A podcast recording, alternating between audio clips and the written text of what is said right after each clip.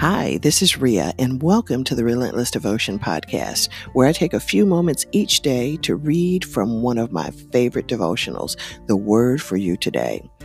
If you'd like to pick up a copy of this devotional, go to their website, wordforyoutoday.com. Be sure to order a copy for a friend or family member. And don't forget to follow this podcast and stop by my Facebook group page, Relentless Devotion. Now, as long as you keep listening, I will keep reading. Let's get to today's reading. Wednesday, October 21st. Today's reading is entitled, How to Pray Effectively. The verse comes to us from James 5th chapter, 16th verse, New King James Version. The effective, fervent prayer of a righteous man avails much. The Bible says, the effective, fervent prayer of a righteous man avails much. Elijah was a man with a nature like ours, and he prayed earnestly that it would not rain. And it did not rain on the land for 3 years and 6 months. There are two words in this portion of the scripture that you need to pay particular attention to. Word number one, fervent. This describes the intense heat you get from a blazing fire. The Amplified Bible puts it like this. The earnest, heartfelt, continued prayer of a righteous man makes tremendous power available, dynamic in its working.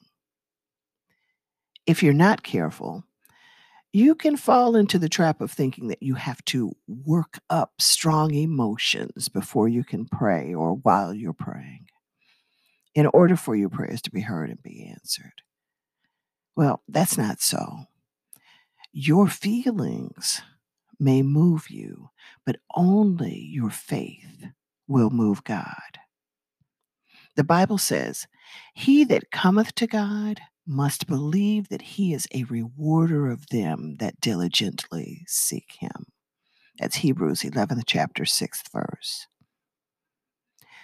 Just because you felt God's presence in a special way yesterday when you prayed, and you don't today, doesn't mean your prayers aren't being heard and won't be answered. Word number two, righteous. Elijah was a righteous man, but he certainly was not a perfect man. Yes, his prayers were effective, but he was also given to bouts of fear and depression.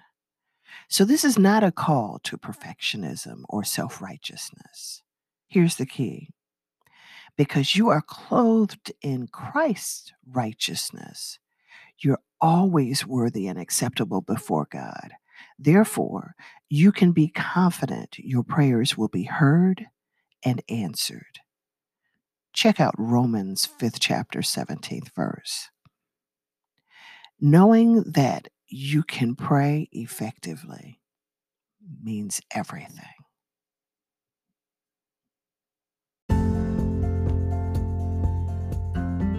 And that's our reading for today. Until tomorrow, be healthy, be happy, be relentless. God bless you.